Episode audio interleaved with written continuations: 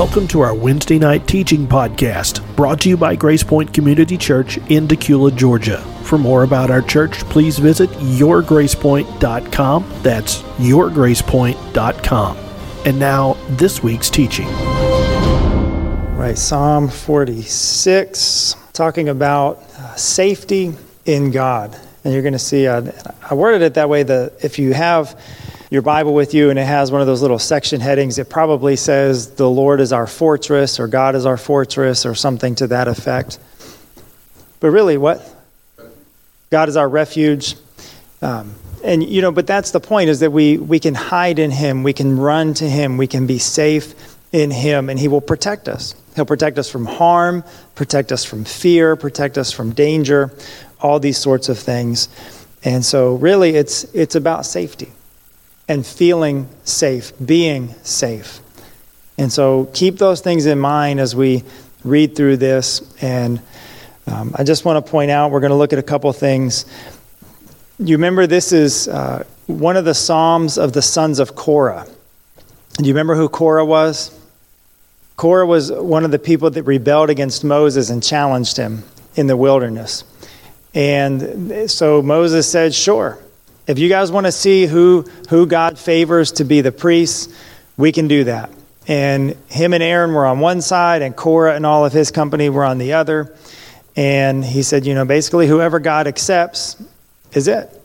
And the ground opened up underneath. We assume something to the effect of an earthquake and swallowed Korah and all of the people in his rebellion alive uh, down into the grave.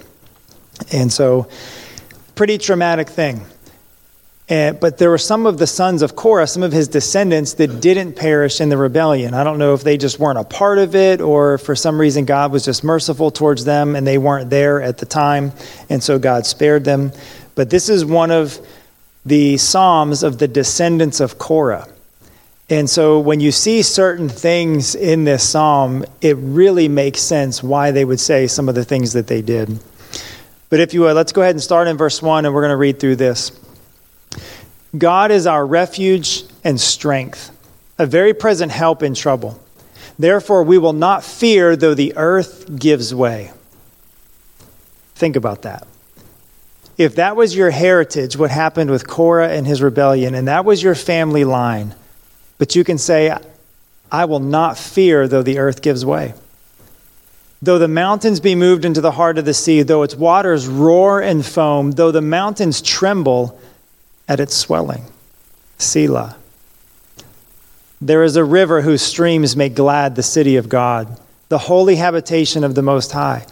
God is in the midst of her. She shall not be moved. God will help her when morning dawns. The nations rage, the kingdoms totter. He utters his voice, the earth melts.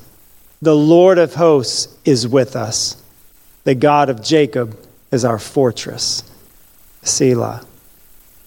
Come, behold the works of the Lord, how he has brought desolations on the earth. He makes wars cease to the end of the earth. He breaks the bow and shatters the spear. He burns the chariots with fire. Be still and know that I am God. I will be exalted among the nations. I will be exalted in the earth. The Lord of hosts is with us. The God of Jacob is our fortress. Selah. You know, when you think about God and that He's our refuge, He's our fortress, He's everything for us to run to and to be safe in. It's really interesting some of the things that they, they point out here in the psalm about what God has done, what, what God does, the way He, you know, He oversees the nations. He makes kingdoms rise and fall. You know, we think people like Alexander the Great were amazing. Julius Caesar, Genghis Khan, people who, who conquered vast portions of the world in these empires, it was only because God allowed that. He is ultimately the one behind the scenes, making things happen, allowing things to go, letting His will be accomplished. And those things build our trust in God. When we look at the things that He does, Again, just looking back through some of that, God utters his voice and the earth melts. He brings desolations, but he also makes wars cease. He breaks the bow, he shatters the spear. God is the one who does those things, he accomplishes all of it. And so, because he is the king over all of his creation, and what he says goes, we can put complete trust in him. We can truly feel safe when we run to him. And so, the first thing I want us to take away from this is number one, that we need to go to God for safety. We have to go to him because he's the refuge, he's the fortress. When it says the God of Jacob is with us, he is our fortress. You know, when you think of what a fortress is, a fortress is an enclosure that you can go inside of and be safe from whatever is outside of it. But there's something interesting also in the psalm that it doesn't just say that they were in him or wanted to be in him, it also says that he is in us. In verse 11, the Lord of hosts is with us. Okay, he's not just calling us into him. Verse 5 also, God is in the midst of her. Where is he in the midst of? His holy habitation. It said there's a, a, river whose streams make glad the city of God, the holy habitation of the Most High. God is in the midst of her. She shall not be moved. Well, what is the habitation of God now? We are, as his people. God is in the midst of us. So there's this amazing picture where we are in him and he is in us. And even in the New Testament, you see the same language with Paul speaking of Christ in you and you being in Christ, rooted and established in him. And that's the picture we need to understand is that that's, that's God's intentions for people. That was God's purpose for humanity to be his to be in Him and to Him to be in us. In Him, we're safe. But I got to ask two questions, and I want us to kind of talk through this a little bit. What does it mean to be safe? What does that mean? Okay, protected from harm. No fear. There's nothing to fear because you're safe. Yeah, and when we're safe, there's no fear of hardships, no fear of bad circumstances, no fear of anything to harm you. What's that? Yes, because you know it's going to be okay. Even if it doesn't turn out the way we think, you still know that I'm, I'm safe. So our end is already determined, our victory is secure that if we're in Christ and Christ is in us, we're good. Yeah, the end is guaranteed. Now, that doesn't mean, again, we won't face hardships, we won't face physical persecution. It doesn't mean we won't be martyred for our faith. But dying faithful leads to the, the most amazing reward. And so, even there, we're safe. We can be safe in dying, we can be safe in suffering. And that may even be physical suffering. You know, there are believers who go through terrible tragedies and endure amazing hardships physically. But often they will tell you how, how incredible their intimacy with God is in the midst of their struggles and in the midst of their hardship. But I want to separate what it means to be safe from this next question. What does it mean to feel safe? Yeah, to be restful, to have peace. I think that's where maybe where Rob, where you're talking about confidence. What else? What? Yeah, sleep. And that's something we've seen in several of these Psalms. You know, David is worked up with all these situations going on. And he says, I lay down and slept, and I woke again. When you feel safe in Christ, you, you can go to sleep. I mean, those are the things, and I, I wanted to draw attention to that because I think it's significant. Because you can be safe and not feel safe. You know, you can be as secure as possible and still not feel okay. Think about a roller coaster. You ever been on a roller coaster? You are safe. Those things lock you in, you're clamped down, you can barely even move to breathe. But yet there's still those that adrenaline rush, that you know, that high that comes with it, the the thrill because of the fear, how fast you're going, whipping around these corners. But there's nothing to be afraid of. You know, you're you're safe in there. And that's just a very, very crude analogy compared to the reality of our safety in God. He is truly in control, sovereign over everything. I mean, you look at the picture we see with Job in his life, Satan basically had to ask for permission for everything that he wanted to do. God have to say, "Okay, I'll let you do that, and I'm watching over him." That, that's the kind of care that he exercises over us. So we have to know that we are safe, but we also have to feel safe. And sometimes we don't. Sometimes we don't feel safe. And that's where we need to go to God and remind ourselves, like the sons of Korah did, you know, I'm not going to be afraid when this and that and the other happen because I know what God has done. I've seen what he's done before. I know how he takes care of us. I know that he's in control. And we have to just keep reminding ourselves of those things. But that leads to some questions if we have to go to God for safety, how do we go to God? So, number two, we have to know how to go to God. We have to know what that is. And that's where I think we struggle sometimes as believers to give substance to our words.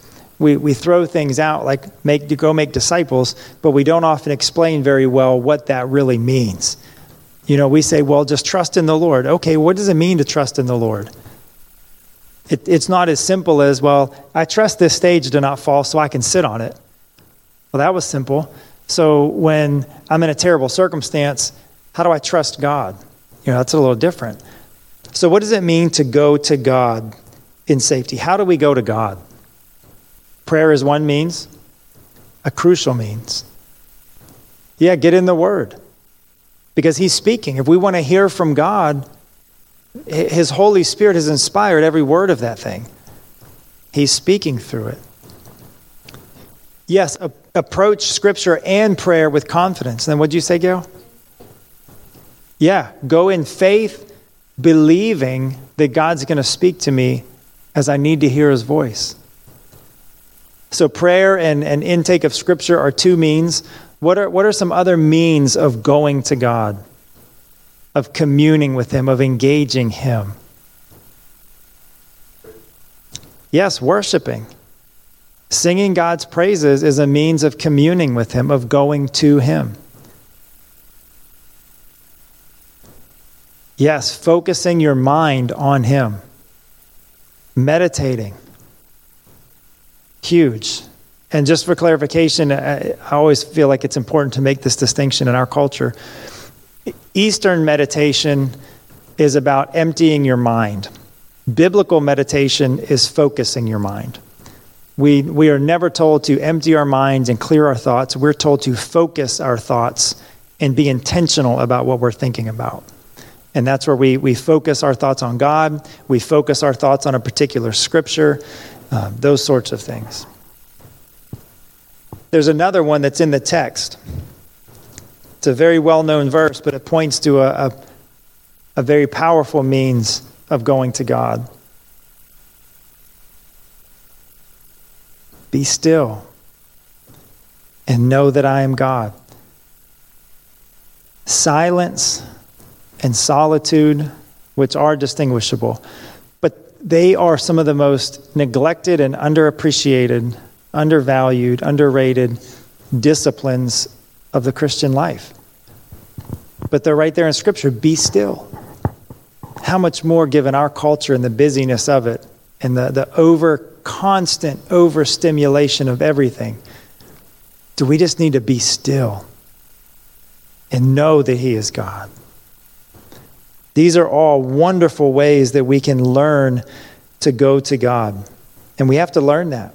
And we have to believe it. We have to truly believe that these are means of communing with God, of engaging in an interactive relationship with Jesus through these means. They're not just rituals that we do, they're not just habits to have because they're good. They are actual means of engaging in your relationship with God. We have to know that.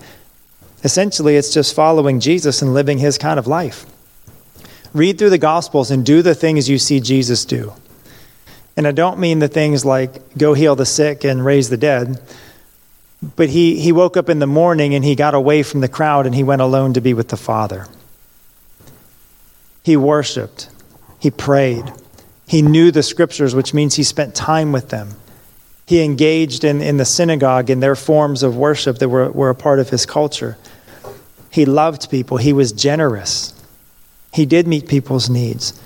Those are all ways that we can be more like him and go to him. So we have to go to him for safety. We have to know how to do that.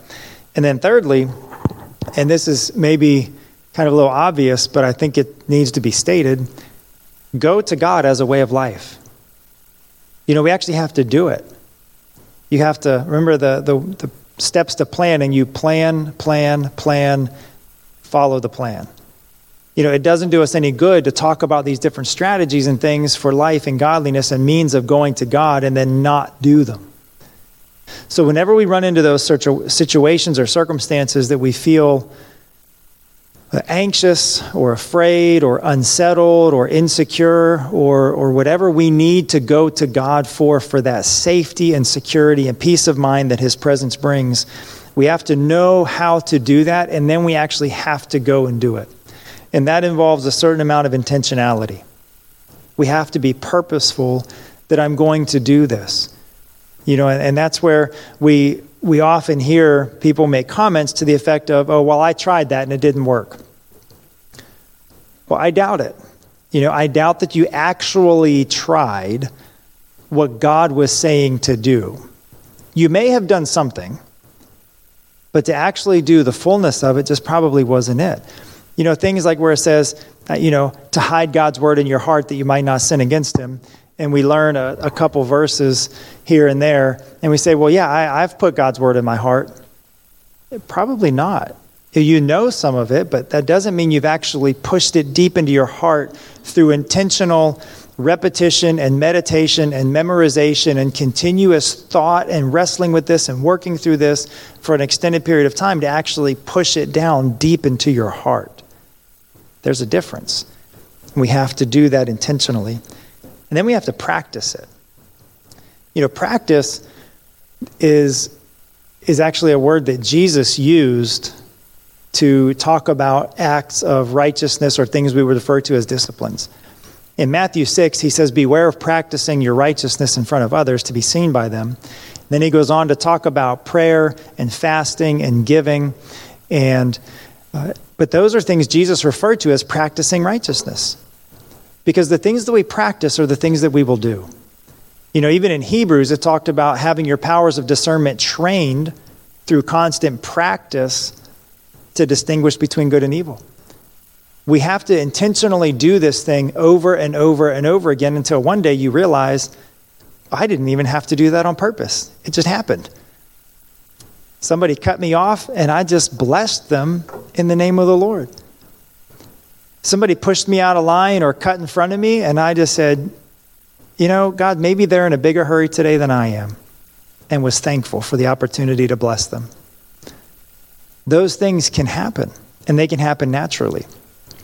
But the same, when the moment we feel anxious or afraid or, or whatever, that we feel like we need to run to God for safety, once we've practiced these things intentionally long enough, that becomes our first instinct, our second nature, so to speak, our new default response are these means of going to God. So be intentional about it, practice it, and then practice it until it becomes habit on its own. And that's the goal. And I'm sure every one of us has experienced that in some means or another, whether you've learned to play an instrument, even driving a car. You ever remember the first time you drove a car and you're, you know, hitting the brakes and slamming on it, and then you hit the gas and rev up the engine and try to turn, and the, the turns are all wonky, you know, you're, you're, you know, everybody in the car is swaying back and forth, you're trying to make it around the corner. But then you don't even think about those things now. Now you eat your Big Mac and text somebody back on the phone while you're driving with your knee and adjusting the radio and waving at the officer. And, You know, we do all that without even thinking about it because we've done it so much, it's just habit. It, it's so natural to feel the curve, to feel all those things. And, and actions of righteousness can be the same way. Running to God first through real means of communing with Him can be our default response. So be encouraged as you read back through Psalm 46, maybe tonight or, or the rest of this week. Um, just be encouraged that God is our refuge. He is our fortress. He is our safety. And anytime we feel out of, out of sorts with that, just lean in closer to Him and know that you're safe. Even if you don't feel it, know that you are and keep pressing in until you do. Thanks for listening to our Wednesday night teaching podcast brought to you by Grace Point Community Church in Dacula, Georgia. For more about our church, please visit yourgracepoint.com. That's yourgracepoint.com. Until next time, God bless you.